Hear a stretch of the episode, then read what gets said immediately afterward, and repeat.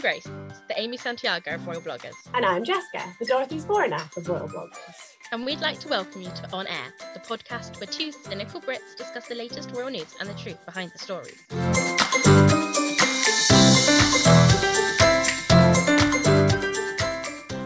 Hello and welcome to this week's episode of the On Heir podcast. We hope you enjoyed last week's episode, which was on a topic I have already forgotten. So Royal I'm work. sure it was royal work. That was it. I remember now. I remember Royal doing it. Projects.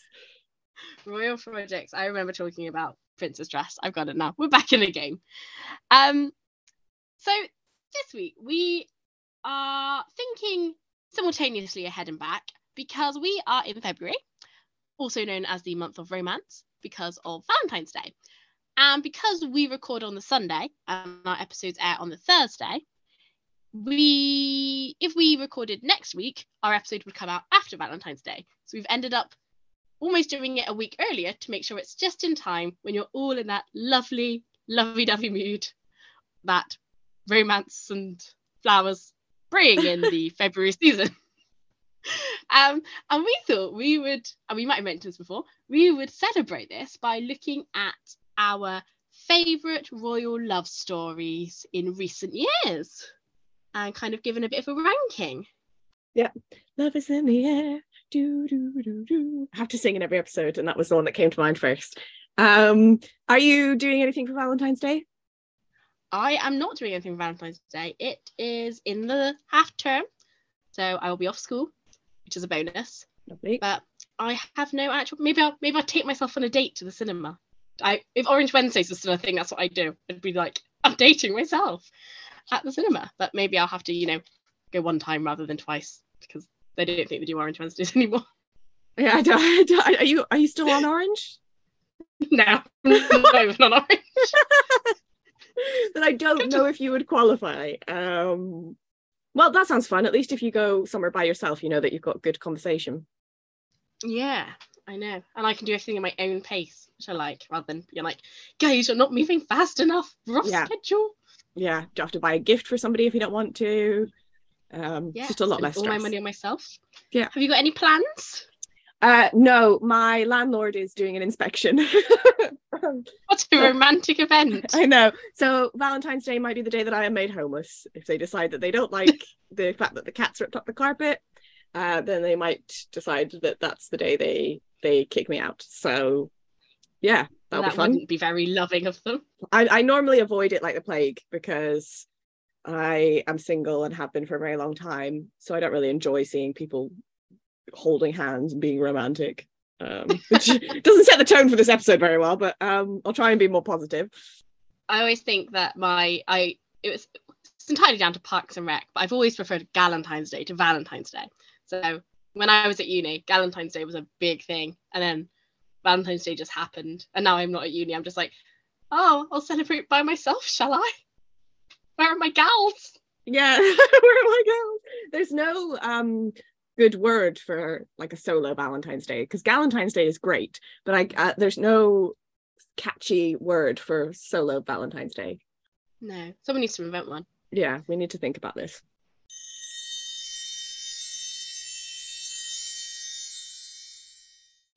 Before we kick off with our list, I did want to say one thing, which was when I was thinking about some of these, I think I know we're talking about like more modern royals and things, but I also think that um, a lot of the love stories I find the most interesting are not really they're not really the criteria of favorite love story. I was trying to keep this positive.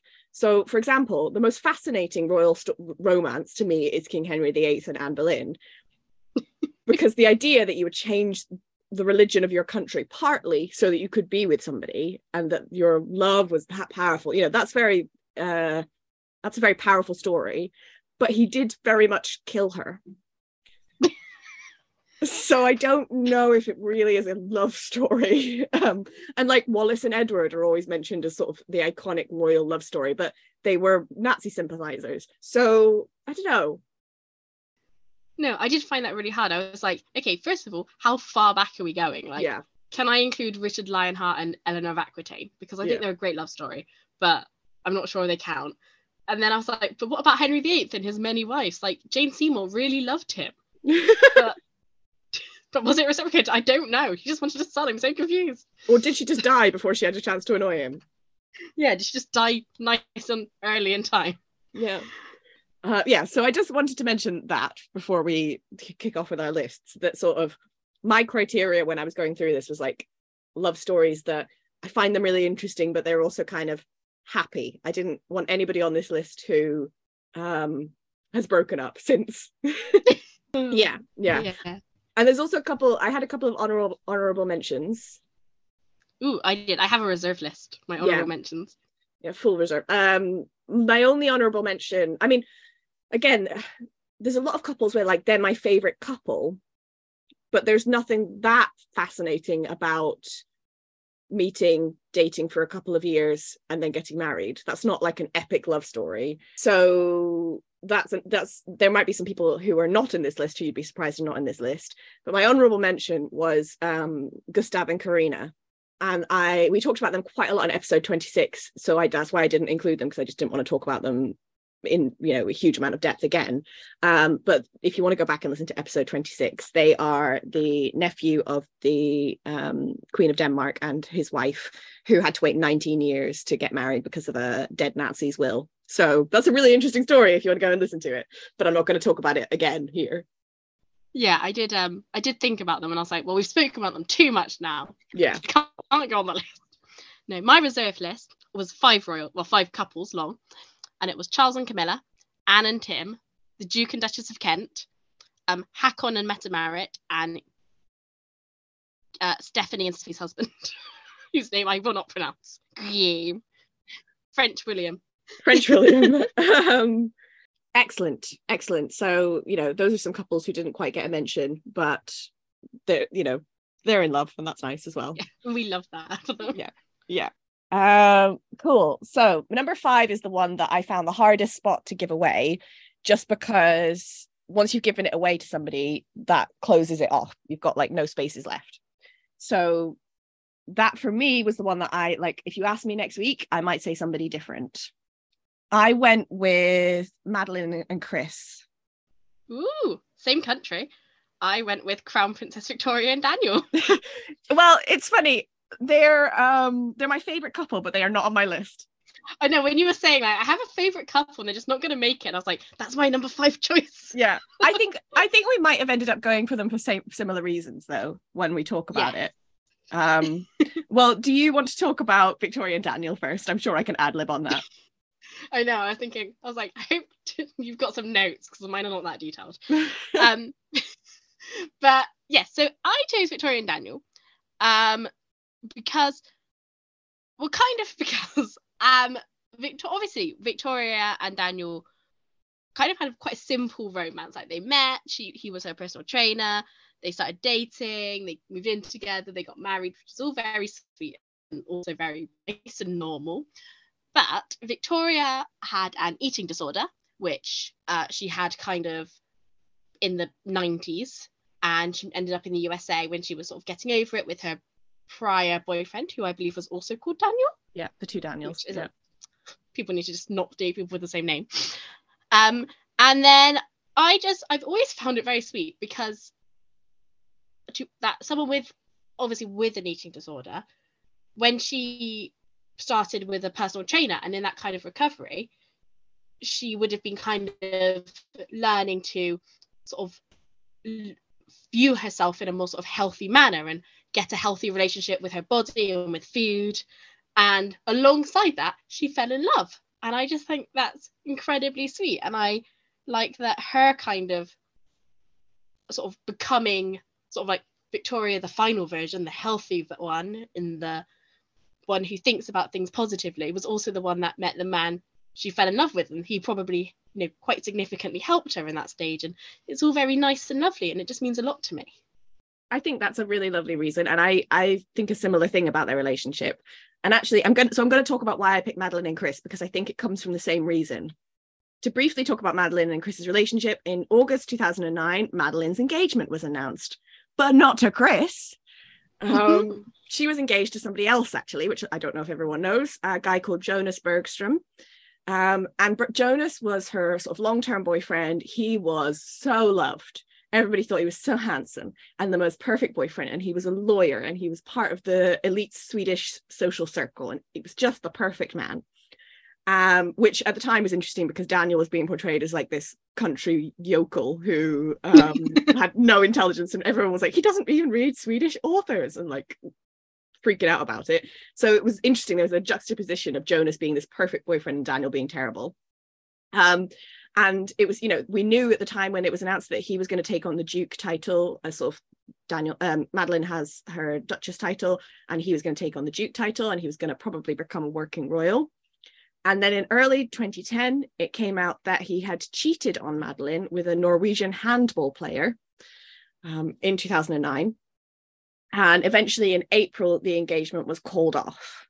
And Madeleine, obviously, that's a humiliating thing to have to go through anyway, but to go through it when you've announced that you're in a relationship with somebody and you're going to get married to the whole world and everybody knows about it, like the intense pressure, I just, I can't imagine how difficult that was. So she, that's when she moved to New York City because she was essentially trying to get away from Sweden and get away from all of her friends who happened to be friends with the guy that who cheated on her and um, you know it's a very small social circle and while in new york city she fell in love with chris o'neill who was a mutual they had mutual friends and they kind of had known each other a little bit and they got engaged in 2012 and married in 2013 and they now have uh, three children together but i think the similarities between why i picked madeleine and chris and why you picked um, uh, Victoria and Daniel. Well, there's a couple, but one is um, I'm so I'm not really a, a big sort of fate person, and I don't believe you know everything happens for a reason. But if I was ever going to, these two stories would definitely be my evidence because Madeleine and Victoria both went through really, really painful experiences. And I'm sure that if they could click their fingers and make that experience not happen, they would probably do that. But if they hadn't gone through those experiences, they probably would have never met Chris and Daniel, the people that they love and had have their children with. So it's kind of like both of those situations where somebody finding something beautiful and joyful and happy out of a really painful situation. Yeah, definitely. I think you know, there's a a lot of and I think for both of them as well, they've got such kind of if you sort of take everything away and look at their romances they're so simple. They're just like yeah. literally girl meets boy, fall in love, get married, have children. But the way they met, it sort of it did come for both of them from a really sort of dark place, a place with a lot of kind of public focus and negativity.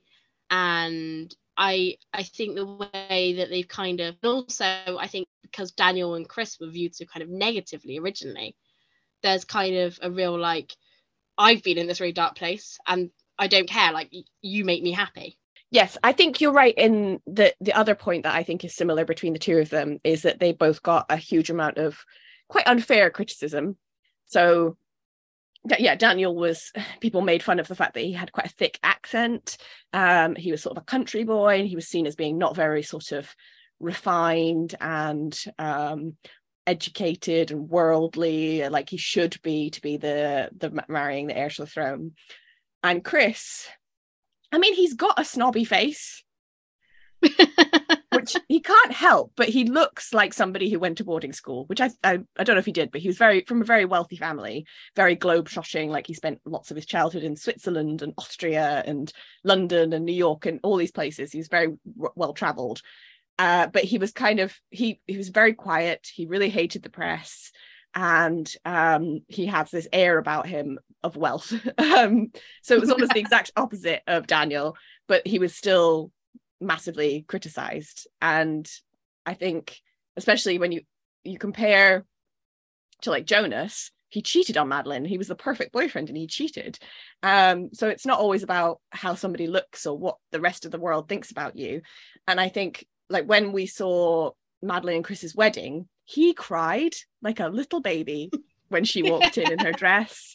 And we've heard stories since. Uh, one of my favorite stories about them is before they started dating, she was talking to him about the work that she was doing at Childhood, which is a charity that uh, Queen Sylvia founded. And um, he was totally smitten with her. She wasn't really with him at the time, but he was totally smitten with her, and so he anonymously dated um donated a hundred thousand dollars to childhood, and it took ages until she found out about it. But um, she did eventually find out about it, and obviously that's a huge thing to do. And it was just based on how much he he cared about this thing because she cared about it, and like he just looks at her like she's the most perfect, beautiful thing in the world. So I just, you know, I think they're both examples of the fact that other people's first impressions about somebody might not necessarily be true. And you know the fact that both of these couples are still together and they have children together and they love each other very much you know don't don't judge a book by its cover. Yeah it's good rule just to pop out there. Yeah it's a cliche for a reason because it's true.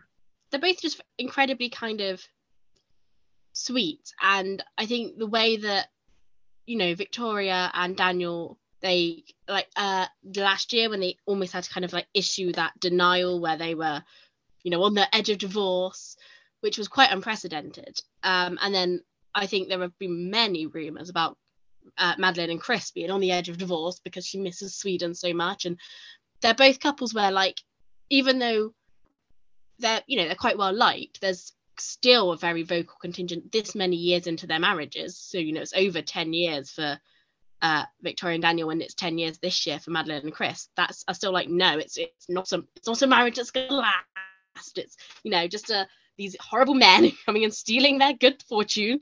Yeah. Um but yeah but they're still so and they're so open about the fact like no we are completely in love and you're wrong. Um I think that that's a hallmark of a lot of the stories that I've got is this kind of opposition from other people but actually you know best and it turns out right. Yes. Uh so that's an interesting little hint about what's coming later on. Intriguing. Uh, yeah. So my number four i think is the curveball. Okay. Potentially. Um it's also the oldest couple on this list for me. I'm trying to think of it if i can give any more hit, teaser hints to keep it going to make it exciting because it'll probably be really disappointing when i actually say it. Um i'm intrigued yeah, it is the Queen Mother and King George the Sixth.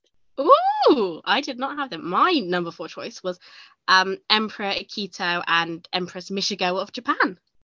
Lovely. Well, we both gone for curveballs who are a bit older. I'm trying to find similarities. Curveball older choices. Yeah. The, you know, ex monarchs of a country. Yeah. yeah. I never would have picked or thought you'd pick those two, and I don't know if you would have thought that I'd pick these two. So definitely not. No. Yeah. Um, okay, do you want to go first? Because I actually don't know very much about their romance. So I know a little bit, but yeah, that'll be interesting. Yeah, well, they were not remotely in my radar when I was setting off to search for romance stories. Um, and I was searching for some others who may or may not be on the list later. And I kind of ended up on looking at uh, Emperor Akito. And there was a whole bit where they kept seeing quotes about him calling that they were like a love match and like match made on a court and you know and it was all these like puns.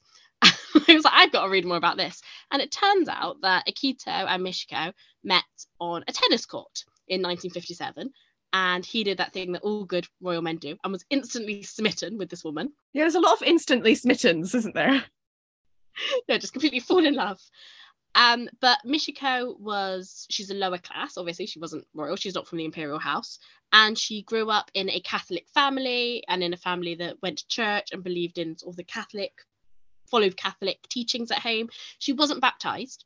That might have been a mm. big one, but yeah, Catholics are just a no no for like 90% of churches, uh, religions, even. No, monarchies. Monarchies. Got the word. Got it eventually. apart from the Catholic ones, obviously, they're just like no Catholics, no allowed. Um, but yeah, so she was like, nope, everyone's going no. The imperial court are going, no, we're not dating. You can't marry a lower class Catholic. It's horrible. Um, so to get around that, the imperial court were like, right, Michiko, you're going to go to Brussels. And they sent her off to Brussels to do some like training or work of some kind. Um, and they kept Akito in Japan. And at this point, he was the crown prince, so he wasn't the emperor yet. Um, and he ended up using uh, the King of Belgium to pass messages to Michiko, which I just love. Just like, oh no, I need to contact her. I'll just get the King of Belgium to do it. So it's you know it's um Philip's uh, Philippe's uncle, so Bowden, Bowdoin, oh, yeah. Bow, Badwin, Badwin, that's the one. King Badwin of Belgium. Um, and eventually, uh, when you know the two years Michiko was due to spend in Brussels came to an end, Badwin was the one who ended up kind of speaking to, to Akito's father and being like, "Look, if you want him to be a good emperor, you need to let him marry this woman." Hmm. And she was the first commoner to marry into the imperial family in over 2,500 years. Um, and they they always had and still have because they're both still alive a very very happy marriage. Mm. Um, Akito's mother was not a fan, and apparently was continuously being like, "You're not good enough for my son. You're horrible. Your your children are not worthy because they came from you, and you know you've ruined them with your lower class blood." And also, like death threats were sent to Michiko and her family, but she kind of became like the quote unquote people's princess of Japan because she was like very sporty Mm. and she was always out and about and talking to children and she did everything that like the, the perfect princess would do Yeah. and it was just a proper love match like there was no way it wasn't a love match and they were also met on a tennis court so it was a great opportunity for puns Yeah. Love nil. And no, lo- that's not don't Yeah. say love nil. You say love 15. love all. love I don't know. 15 love math tennis Yeah.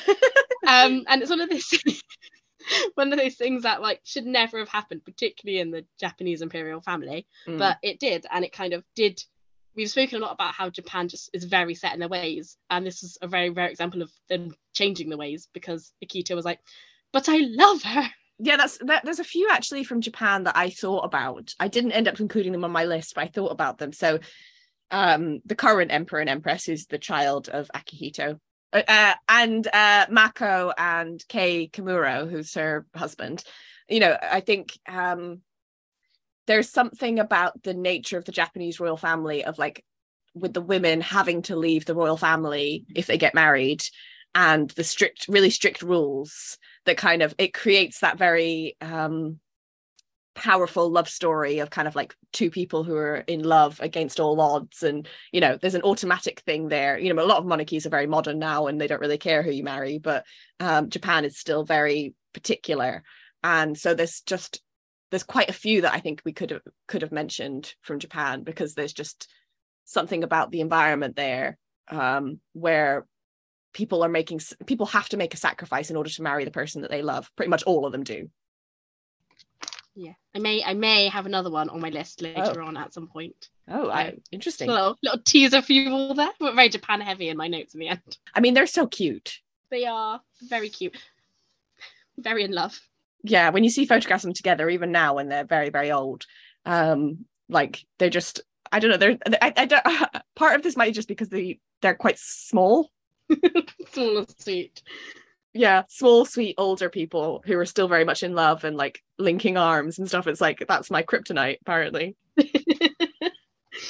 Yeah, when I was kind of researching them, like in a weird way, they reminded me a bit of like the Queen and Philip. And Mm. that kind of like they fell in love and they were like, that's it now. I'm in love forever. I'm I'm, not love, changing yeah. my mind. yeah oh cute well that's a very good choice i think No, I'm excited to hear about um, the Queen Mother and her dalliance with the King. So yeah, I, I think their courtship has some of my favorite hallmarks in a royal couple. Um, so George VI was known amongst the family as Bertie, so I'm going to call him Bertie as if I'm his friend, um, just in case you get confused. Bertie met uh, the Queen Mother, I think, I can't remember, I didn't write that down, at some sort of event, and fell immediately in love with her, as all of the men in this story do. um in this po- episode like men are really falling in love with anyone Um, in love all the time. it's not the women. The women are always just like, yeah, I'm cool, whatever. I've got 16 men who want to marry me. And the men are just like, but I have to be with you. um, and he proposed to her first time in 1921, and she said, absolutely not. Um, because she didn't want to be a royal. She didn't want to have to give up her life. She she really didn't like that idea at all. And then Bertie said, I will not marry anyone else. Um, if I can't marry Elizabeth, I won't marry anybody else. And his mother, Queen Mary, was like, What's so special about this girl? So she went to go and meet her. And then she came back and she was like, Yeah, I don't think that he could be happy with anybody else. So he has to marry her.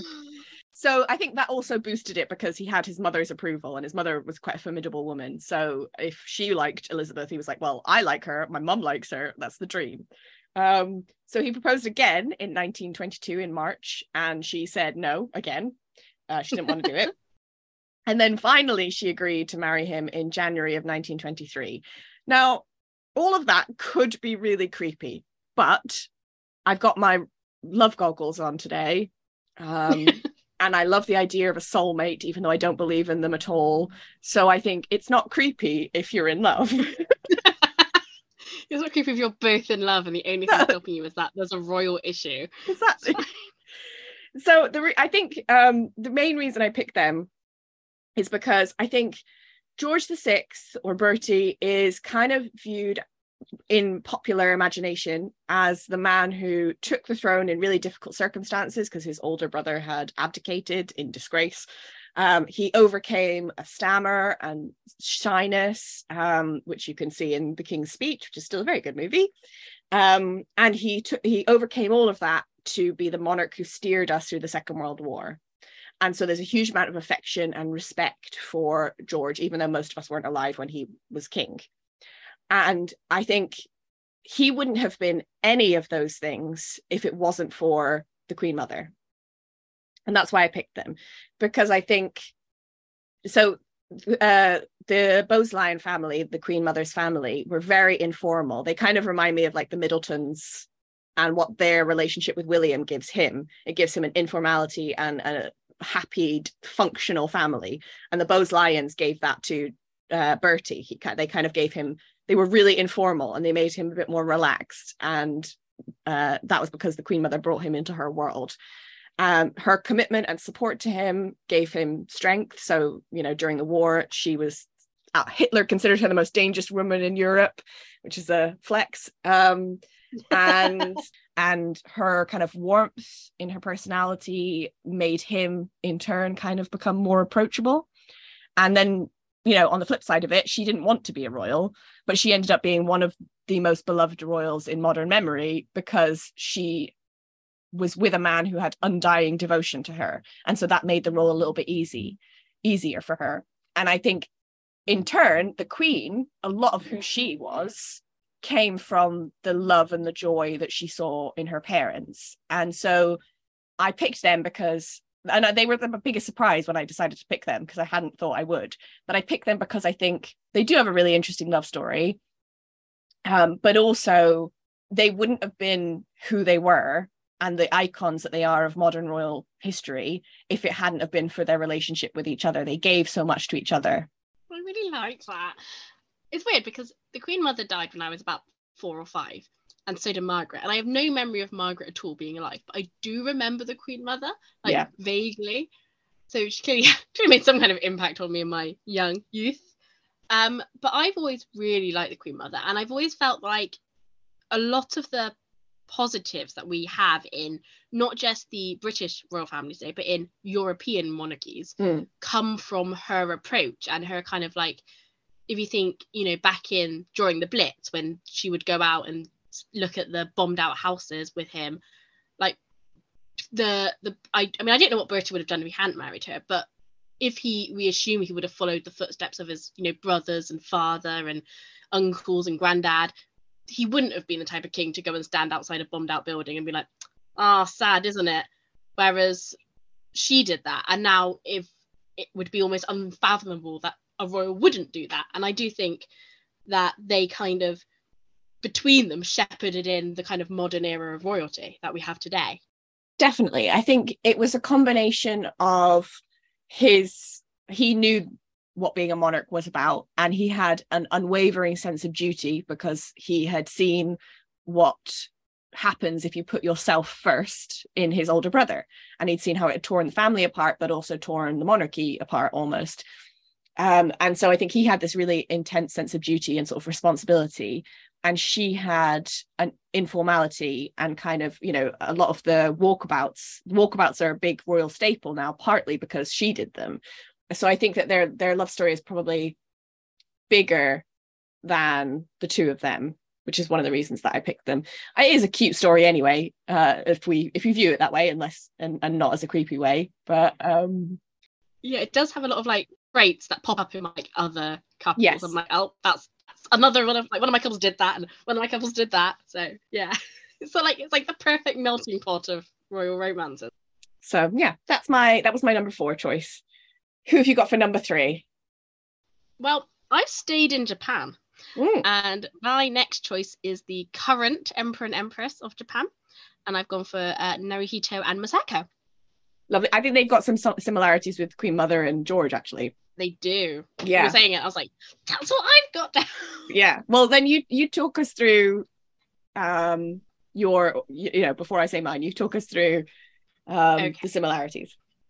So yeah, there are a lot of similarities. So obviously, back in this era, like his father, Naruhito was the crown prince of Japan, and Masako was not a crown princess; she was also a commoner, um, like his her mother, her soon-to-be mother-in-law. Um, and she was working at the Ministry of Foreign Affairs in Japan. And in November 1986, they met each other at a tea for Infanta Elena of Spain. which I assume was being hosted in Japan. I assume she was there as the Ministry of Foreign Affairs representative, and he was there as the Crown Prince. Um, but yeah, they met there, and like all classic royal men do, he fell immediately in love and was completely obsessed, and kept arranging like times for them to meet, um, and sort of secretly meet up and hang out and go on dates. And the press were like, "Oh my god, this is amazing! They're in love. We're gonna follow them." Um, but as always, the imperial household was like, hold up, don't like it, and not a big fan. And it disapproved for a number of reasons. One of them was still the commoner angle, um, even though by this point, not only was the empress, the current empress, Michiko, had been a commoner, but also um, Princess Kiko was a commoner. So there were there were a couple of them, but also her mater- uh, Masako's maternal grandfather ha- was very distantly linked to the uh, Minamata disease, which is a mercury poisoning disease scandal that had kind of ended up in the water in Japan and had caused lots of birth defects and um, deaths and Unpleasant things. that, that kind of thing. Um, and you know, he w- wasn't like he was dramatically dramatically involved, but he was linked. So there was a lot of people being like, "Well, this is a bad choice. She's unsuitable." Um, so she, they kind of like just give it some time. And Masako was fine with that because she wanted to go to Oxford to do her degree in international relations. Off she went to do her degree. It was like a master's, I think. And she got kind of partway through it and ended up coming back home. And like with the Queen Mother and Bertie, um, the Naruhito uh, proposed quite a few times. He proposed once, and she was like, "No, thank you. I would really like to be a diplomat, and I can't do that if I'm a princess." And then he proposed again, and she was like, "No, because I'll lose all my freedom and I'll lose my independence." And then he proposed again, and he was like, "Look, what is being a princess if not being a diplomat? Just a mega one." And Smart. she was like, fine, I agree. And they did very much fall in love and get married. Um, and I think after the kind of initial press obsession with them, once she'd moved to Oxford, the public's view was that they were they'd split up and they were like, oh, who's he gonna marry now? So them announcing their engagement, everyone was like, what? Those two are back together? That's amazing. We do that. And I also think kind of even sort of now because they had you know this beautiful initial romance of this kind of like hard to get girl and the completely smitten man. Um and then obviously they had a lot of troubles in terms of um Masako conceiving and they lost chil- lost uh, children through miscarriages and stillbirths and um obviously the press attention had a really sort of negative impact on them but the fact that they are still so close and Masako and Naruhito didn't sort of separate or she didn't leave the palace because she could have done. They could have stayed married or they could have separated or she could have gone like, I'm not doing this anymore, like at all. But she, there was so much love between them, and you can see that when you see them together. They love each other so much. They just, he did everything at her pace. He said, "You do what you need to do, and I will take everything else, um, and until you're ready." And then she kind of slowly became ready again and started to come back out and doing things together. And I think that it goes from being this kind of really intense, passionate desire right at the beginning to being this kind of mm. almost like I will do anything for you love that they kind of still have today. And I just really love it. I think I yeah, there are definitely people who if you ask me in a different week, they could be on my top five. And I did debate having them in there because they've got a lot of the things that I really love. So that kind of hard to get thing, which is not creepy if you're in love. I'm going to say it again. Um, it's absolutely, you know, it's it's totally fine. Um, this is a very different circumstance. It's not just somebody you don't know pestering you for a date. It's, you know, the only the only reason they didn't want to get married is because it would have meant giving up everything in their life. You know, no big deal. um, so yeah, I, I think that's a very sweet sort of thing. But I, yeah, I think you're right. Like Naruhito has um actually done something very brave in speaking up against the imperial household who kind of run everything um, when there was a lot of speculation about whether or not they were going to be able to have children and a lot of pressure on her to be to have a boy because girls can't inherit in Japan and um, it was causing this bit of a crisis because there was no boys we talked about this in previous episodes and um, he kind of did a press conference. Normally, press conferences in Japan, they like pre prepared questions, pre prepared answers. It's all very, very tightly controlled. And he was just like, this is not helping. There's people who are putting too much pressure on her. Wink, wink, we all know who. Um, and we don't like it. And so he really did put his neck on the line. And apparently, he's not very well liked by the imperial household compared to his brother because he did he he did put his neck on the line and sort of say, I I think this is wrong what you're doing to my wife. Yeah, and I think that the fact that you know there was a such a period where we knew before too long Naruhito was going to become the emperor because we knew his father was you know was, mm-hmm. was getting old. Was getting on a bit probably gonna either die or abdicate. Um and Masako was just you know we knew she was there but she wasn't a public figure. And I think also there was that kind of the press had very much turned on them and the imperial household had turned on them and the public even were starting to turn on them a bit and being like well we've got these other royals who are out and do things so why didn't we just skip you and jump straight to them? They've already got a son. Um, and the fact that they kind of you know i remember his enthronement and when he yeah. was crowned emperor and the way that they were both so kind of beloved by the people that were there for them. And i think they're one of those couples where you look at them and you can just see how much they adore each other but not it's not like in a you know like a honeymoon phase of love. It's not that kind of like passionate love. It's almost like they just it's it's very much like a soulmate love. Like they just look look at each other like i'm very comfortable because you are here with me. Yeah. Oh that's so sweet. Yeah i i i love the empress as an individual as well. I think she's a very strong person and I really relate to her story. But I think, you know, you can't get through these difficult situations on your own. Uh, I've learned that from the Princess of Wales. Um, uh, you can't get through them alone. Uh, so um, I think obviously having him as her husband has meant that she's been able to return to doing royal duties now and is much more present than she was for a very long time because of her mental health. So I'm sure that having a husband who loved her and supported her and was willing to sacrifice things for her and put his neck on the line really helped with that.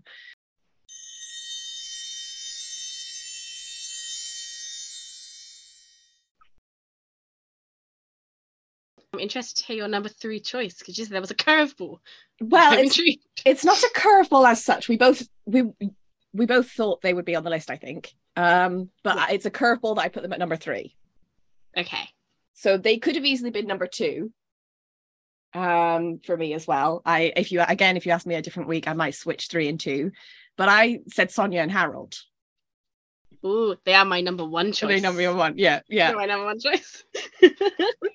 yeah. See, uh, well, let, should we talk about them anyway, even though they're my number? Yeah, let let's talk about them now. Yeah. Okay. Um. So yes, their love story is very iconic. Uh, we touched on it in episode 33 if you want to go back and listen to that. But they met at a dinner party in 1959. I just have to say, where how are all these commoners getting invites to dinner parties that are attended by royals? Yeah, I've never been to a dinner party, let alone one with the royal. So what is going on? I, I mean, I've been to people's houses where we've got takeaway. Does from a place? Does that count as a dinner party? Yeah, it should count.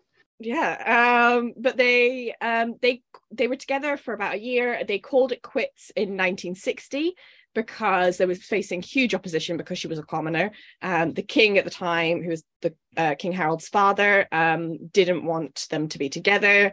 And harold was shipped off to oxford university with the idea that oh if they spend some time apart um, they won't want to be together and he'll he'll lose interest which is something that you know they obviously did with a few of the other couples we've mentioned so far. But like every good love story they couldn't stay apart from each other and they were together off and on until 1962 when uh, the king came back to norway and they were back on full force.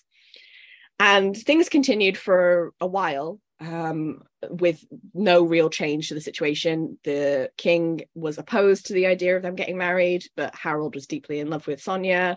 And apparently in 1967, Harold had spent months being miserable and angry at everyone and for ages. And um, everyone was starting to notice how just miserable he looked at everything, at every event. Um, and so he, he eventually set, gave an ultimatum. He told his dad, if I can't marry Sonia, I won't marry anybody. And that would effectively end the family line because at the time women couldn't inherit the throne. And so eventually the king relented with that choice on the table. And their engagement was announced in 1968 and they married in August of that year. And, you know, they're still together and they have uh, two children together. As we've come, as we've sort of said already, I love a good love story where there's obstacles. and sure there were obstacles here. Yeah. I think that mentality of like us against the world, it can be very dangerous because I think Bonnie and Clyde were very us against the world, but they killed lots of people. Um, it can be a very dangerous thing if you're actually if you're creating a narrative in order to be insular and there's no one actually against you. But they re- they were facing real obstacles from everybody around them. It wasn't imagined ones. It was very much we want to be together. The only reason that people don't want us to get married is because she's a commoner. She hasn't done anything bad. They just don't want just because of something that she can't control. They think she's not appropriate. I think there's some t- some people are just like magnetic for each other. Yes. If you watch Harold and Sonia today, they are, I think, just as in love as they were when they met in 1959. Yeah. And they just attracted each other and were like, nope, we're stuck together now. Yeah, definitely. Us or nothing. Definitely. I think, you know, there's a couple of sto- love stories that are similar where they broke up for whatever reason, but they just couldn't stay apart from each other. So Carl Philip and Sophia broke up because they faced a lot of opposition in their their relationship and then eventually uh, because of her past and then eventually they couldn't stay apart.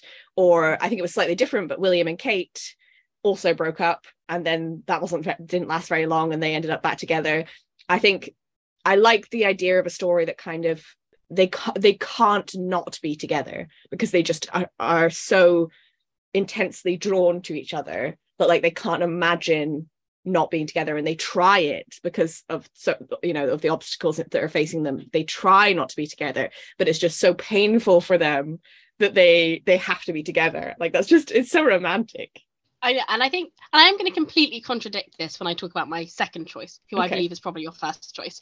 But I love the fact that he threatened to end a monarchy for them. Like to yeah. be like, no, I am so in love. And it kind of reminded me when you were talking about the Queen Mother and Bertie, and the way he was like, if I don't marry her, I'm not marrying anyone, considering they'd literally just had, you know, uh, they've they were in, you know, he ended up with an abdicated brother and it all went a bit wrong. That kind of like, I am going to marry this person because I love them so much. I literally don't care about the consequences for the country. And like, yeah, I'm going to contradict contradict that later. But yeah, you do know my number one. I think like it's so like there is something. I mean, it's not necessarily very healthy. And if it happened with my friends, I'd be like uh, red flags. But yeah. in this circumstance, it's so romantic to be like, this love I have for you is so immense that I would rather cause a diplomatic incident yeah. and leave my sort of birthright and this entire country in peril because I need to be with you. Edward wanted to marry Wallis, but she was in a well, she was also having a relationship with a Nazi officer, and he was letting her read important national documents right before a war started. So, like, the, what their whole if their narrative is like us against the world, there was a really good reason people were against you. Um, whereas in the in the case of Harold and Sonia, the only thing was that she was a commoner. That was the only thing that was putting that was keeping them apart. And that's I know that it was a different attitude and things, but it's silly because she was a good she was a good person. She made him happy, and she you know she had no real particular controversies controversies around her like some of the other stories. So it just kind of it's just a silly thing to keep somebody apart for, and and so it it doesn't feel harmful to kind yeah. of support that that very intense can't keep away from each other kind of love affair in like a really superficial level. I really like couples when there's like some weird cosmic link between them. Like i like the fact that prince daniel was born on the day carl gustaf acceded to the throne. I like the fact that kate was christened on the day william was born. And i really like the fact that king harold married sonia haraldsen like I just imagine it was like a great conversation starter and they probably joked around a lot about it. And I just like the fact that some couples are cosmically linked and have been forever. On a day to day basis, I'm not one of those people who believes in that kind of thing. But when it comes to an epic love story, all of my, you know, morals and my set my way of viewing the world and my sense of reality all of that just flies out the window and i'm like they're soulmates. They were meant to be together. It's fate. Um, but I, I also think you know they're kind of similar to um, uh, George and um, the Queen Mother in that I think that they've also their relationship being so strong and having gone through such challenges because it went through challenges again similar to Masako there was miscarriages and, and things that happened in the family that were really difficult.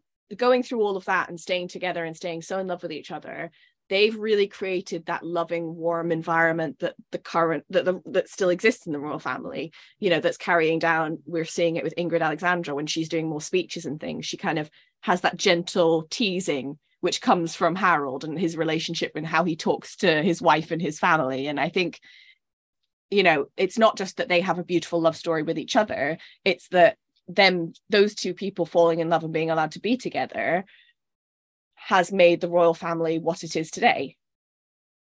Yeah, and I also think that if you look at the they're like comparable royals in other royal families, so you know the Queen and Philip, or Margaret and Henrik, or Margarethe even, and Henrik, or you know Albert and Paula, and Juan Carlos and Sofia, like they all had some kind of drama, mm. um, and and I it's almost like Harold and Sonia were like sorry, we're too busy being in love to do any of that. We just got to like live our perfect happy life here with our beautiful children and happy family with no drama, just living a happy time.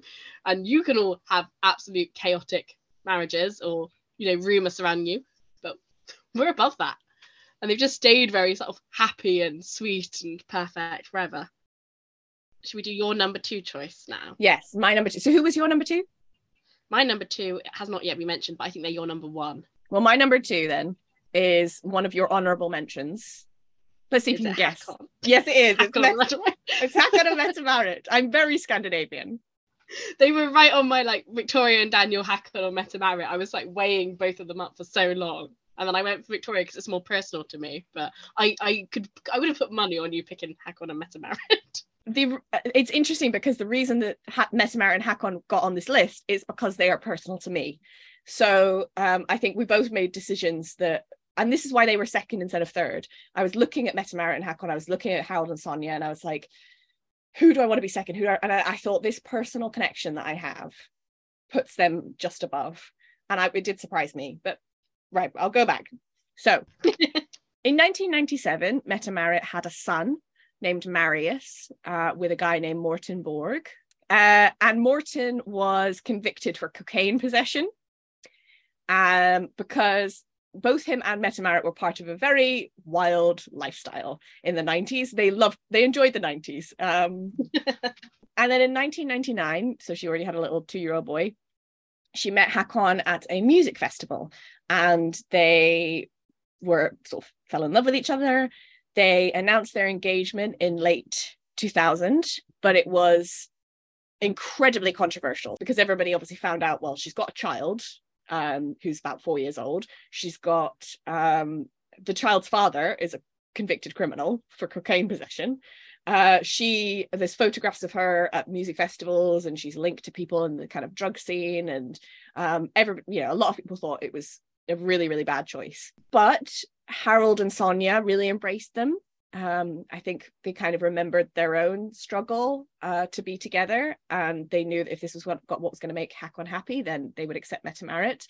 And she kind of then spoke. She did an interview where she spoke about her past, and she sort of expressed regret, and um, that really shifted people's opinion of her. And um, she was kind of there was yeah, there was just a massive shift, and people were much more supportive of her um, after she gave that interview. And now they're you know they got married have two children of their own um, and marius is all grown up.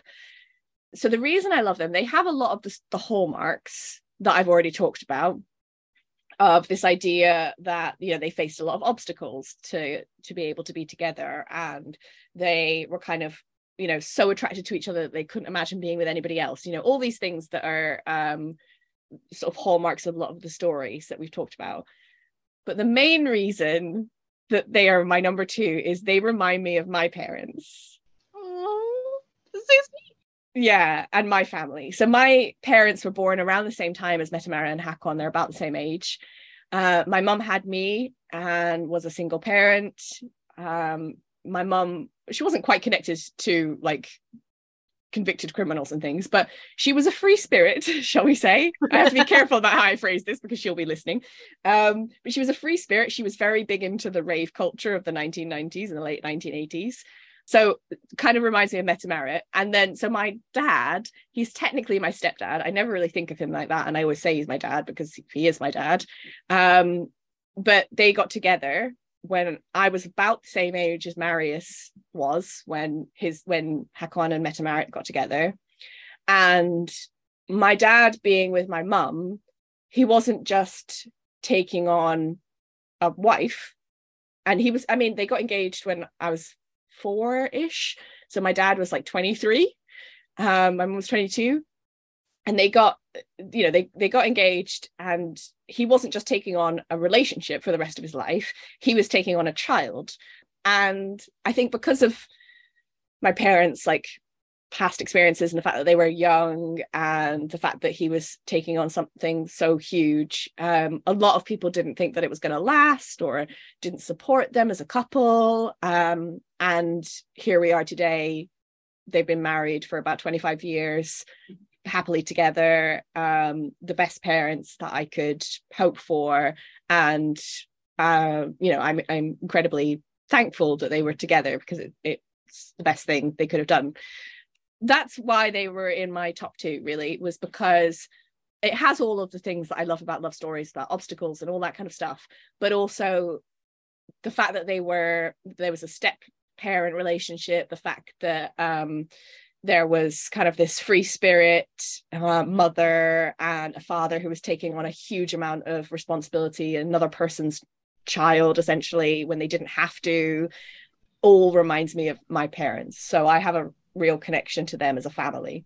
That's so sweet. It reminds me of of the episode we did about like our favorite cambridge tours and we had the same four and then we both like uh, we both had one that was just like our first tour yeah which yeah. was like a personal nod. And it's like we've got a very similar like group again this time and we've got our own personal connection to Yeah. one of them that made it onto the list. That's really what all a lot of this is about really isn't it? It's like i'm sure that other people would look at the relationships we've chosen and be like oh that's terrible like, you know um, i mean well it's interesting. I if you'd asked me this like five years ago one of the relationships i would have had on the list would have been the king and queen of bhutan because i thought their love story was really lovely because they met when she was seven and he was 17 at a garden party a barbecue kind of thing um, and she walked up to him and said that he was very handsome because she was seven, so she didn't really understand. So she walked up, said he was very handsome, and that she wanted to marry him. And he said, "Well, when you're older, uh, if we're both single, we'll get married." And then they did, and she was quite young. She was like 20, 21. So I thought that was beautiful when I was young, younger, and now I'm like, that actually might. I don't think it was creepy as such because I don't think that he had like ongoing contact with her after the age of seven. I think he was just trying to be sweet but that's actually not a really cute story like I thought it was. It's a little bit scary. Yeah, it's a little bit uncomfortable. So um your personal connection and how you interpret these relationships does develop and change depending on your own experiences. But so to me, I think the step parent relationship is particularly important because you know you don't have any biolog- biological connection to this person. You are committing to them for the rest of their life not just till they turn 18 but to the rest of their life. Um, and you're coming in with a family that's already sort of ready made and has its own connections and trying to find how you fit in. And it's just it's a lot to take on. And you you have to really really love somebody to be able to do that and to be you have to be a really strong person and have a really uh good character about you to be a good step parent so yeah I know they did not make my list and Victoria and Daniel did, but they are probably, Mm. you know, one of my favorite um sort of relationships of that kind of era of royals, that kind of generation. And some of it is just that the fact you can see that their relationship is founded on just such a pure, brilliant friendship. Mm. Um and it, I mean it would have had to be to sort of to take on a take on a child, particularly take on a child into a royal family which I think adds a whole other dimension to it because you've you're going like marry me and also expose your son to the press forever, yeah which is a lot.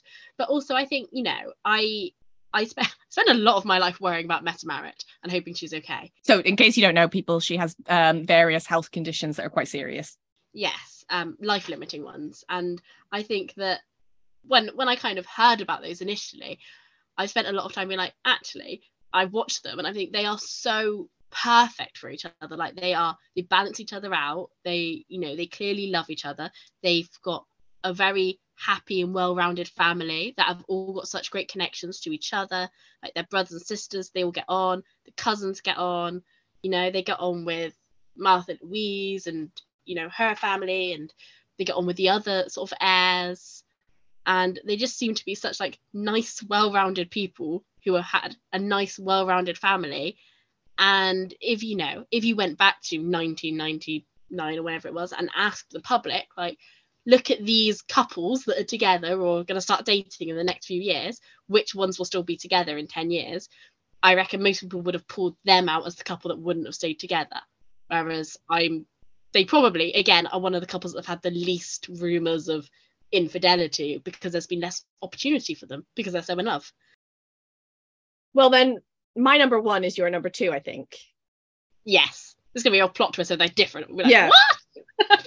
it, it's lillian and bertil right yes. Yeah okay it is really Okay, so um, people may not know this if you're more of a casual royal watcher because both of these people are dead. Um, Prince Bertil was the uncle of the current king of Sweden, uh, King Carl Gustaf, and Prince Bertil met Lillian Craig um, in London during the war and was instantly smitten. Um, as all good men are. as all good men are. Um, she was married, but I her husband was off. I think he was serving in the war, and when he came back from the war, he wanted to marry somebody else. So he wasn't really fussed about the fact that, that Lillian and Bertil had been carrying on with each other. Um, so in 1947, she divorced her husband. The war had ended.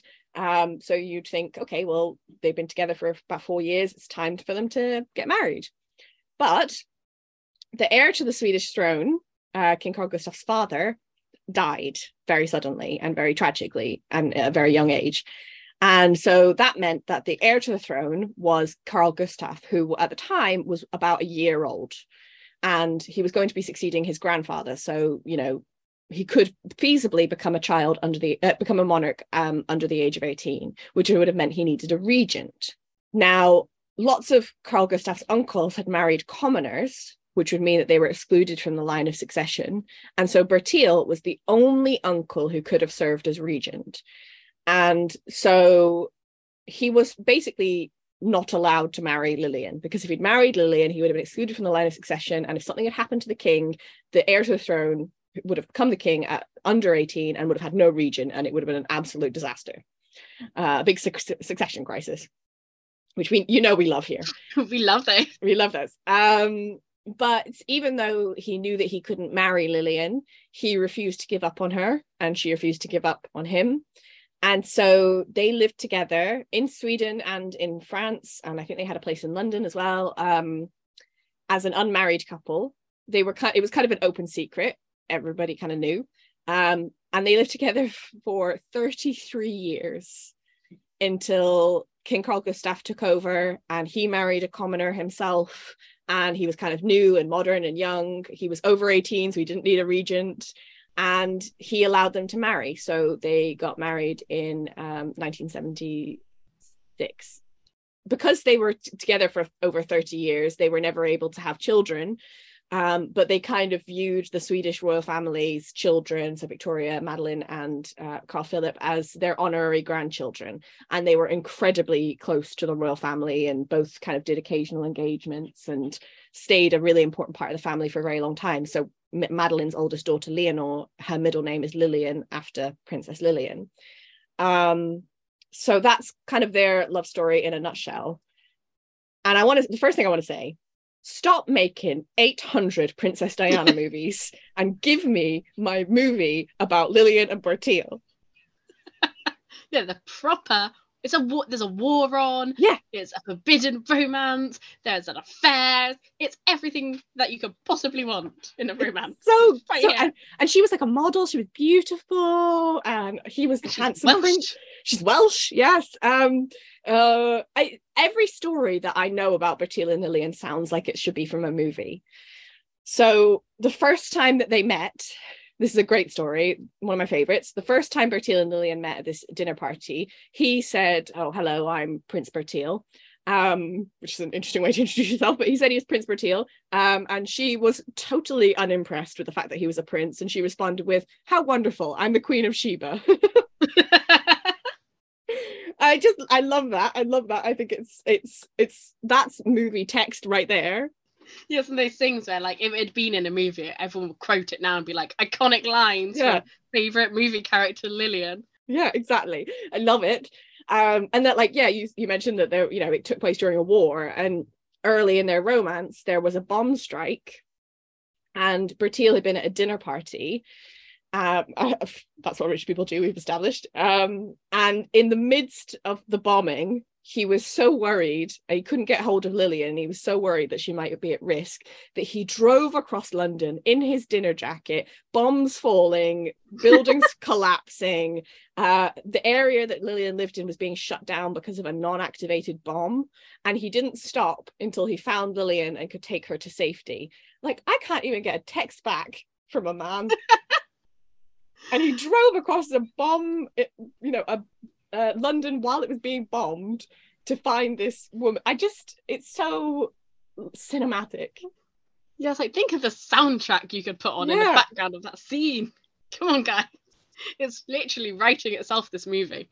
Yeah, and it's yeah, it's right there on a plate. I just um yeah, I I, lo- I just love so much of it, so much of it, and I think it's it's such a it sounds like something that was written rather than something that is real because it's just 33 years, you know and I was reading, you know, a lot of uh, a solitary interview with Bertil, and you know, like all the things that you know you hear royals today say, oh, we don't really go to the cinema, we have films brought into us, but it's like they couldn't have films brought into them because it was the olden days. But they couldn't go out together. They couldn't, you know, go to the cinema or go out for a meal or go to go on a holiday or do anything in public for 33 years. Like I mean, I know romance is not built on doing things, it's on like love and all of that stuff. But I just imagine if you were stuck with someone for 33 years and you couldn't be like, oh God, we need a change of scene, you'd go insane. Like, you'd be like, oh, would you like tea again? That's all we can do because we can't leave the house. You know, it's a sad thing that it that this is what had to happen, that this is the way things went down. But they, they, it's got that sacrifice element to it again because they were together for 33 years, which meant that when they married, they were quite old they were sort of pensioners and um they so they couldn't have children together i mean they could have but they would have been out of wedlock and that would have been even more controversial um and I'm not saying that you know a, a relationship doesn't need children. I don't really want children, so that's that's fine. But they clearly wanted children, and they were not able to have them. And I think that that's just a really beautiful thing of like their relationship with each other was the most important thing. That's actually a quote from Lilian that I really liked, which said, The first priority of our lives is that we always loved each other. Oh, and I think yeah, no, it's I think and I think that's true. It's like they they both knew that in order to be together, they would not be able to live the life that they should have been able to live of getting married and having children and going outside together and being openly in love with one another. They had to hide it and they had to give up so much. But they when they looked back on it, neither of them for even a second regretted it because they had each other. And so this is actually, you know, behind all of the drama and cinematic quality and the affairs and all of that exciting stuff there's just a story really of two people who wanted to be together and made it work Yeah, and I think the fact that especially after they kind of got married and they were so open about it and Mhm. there wasn't bitterness. They weren't like no so unfair, we couldn't marry for so long. They were just like, we do have a regret, and it is the fact we couldn't have children because we would have loved that. And I mean, being open about that anyway is huge nowadays, let alone in the 70s. But I think the fact that they, you know, were like, well, we had each other, and there was things we couldn't do, but we had each other, and that's all we needed. And I mean, I know this is the exact opposite of what I said earlier. And my whole like, yeah, destroy the monarchy for love. but the fact that Bertil was like, I have to do this. I have to not marry you because Mm. the country needs me to just be here as a solo man. And Lilian was like, almost like, I'll wait for you, but like, I'll wait with you. And like, we won't do all the big, like, flashy things. Yeah. But you're needed and you have to do this. And I'm, I accept that so much. I'm willing to just stay with you Yeah. until we can be together publicly. in your defense i think the difference in the situation is that harald didn't just have to marry somebody he had to then have children with that person it was about the continuation Yeah, he had to procreate. exactly so he, his choice of of wife was about the continuation of the monarchy for future generations whereas with Bertil he didn't have to have children in order to be able to continue the monarchy. He just had to make sure that he didn't marry somebody. And so they had that option. Harald and Sonja would not have been able to live together in the same way as for 33 years or however long and have the that still would have been a problem for them because they needed to have children. See, I'm not that much of a no hypocrite. it's i think it's, it's not hypocritical at all. It totally makes sense. Um you know whether or not you bring down the monarchy because of your relationship is case dependent Sometimes you have to continue the monarchy for it to Mm. be of true romance. but their their love story is just like i mean the, you know nine years for harald and sonja they had to wait gustav and carina waited 19 years and then lilian and bertil are just sitting there like you only had to wait 19 years It's just a small number, yeah you know. And I also think like they spent more time like in hiding together than they did as a like publicly married couple. yeah And you know, I always think when I read about their wedding, it's almost like my favorite royal wedding because it was like 30 minutes, just like key people in a tiny chapel, you know, well, not tiny chapel, it was Drottningholm Palace, but it wasn't like Stockholm Cathedral. yeah yeah, And, you know, Lilian described it as the best 30 minutes of her life. yeah. And I think the fact that after all that time, they didn't go out for the biggest, splashiest wedding ever. They just were like, literally half an hour, we'll sign some paperwork, and then we can just carry on being the beautiful, happy couple we already are. And it's almost like that kind of like elo- why kind of like elopements are so romantic because like oh we're just gonna run away and get married and they kind of did that in the most royal way possible. yeah it's not about like the fancy dress or the you know getting all of these people to look at us or um, it's not about anything like that. It's just about them and the family as well kind of being able to to be there and and to be open about the relationship that they had.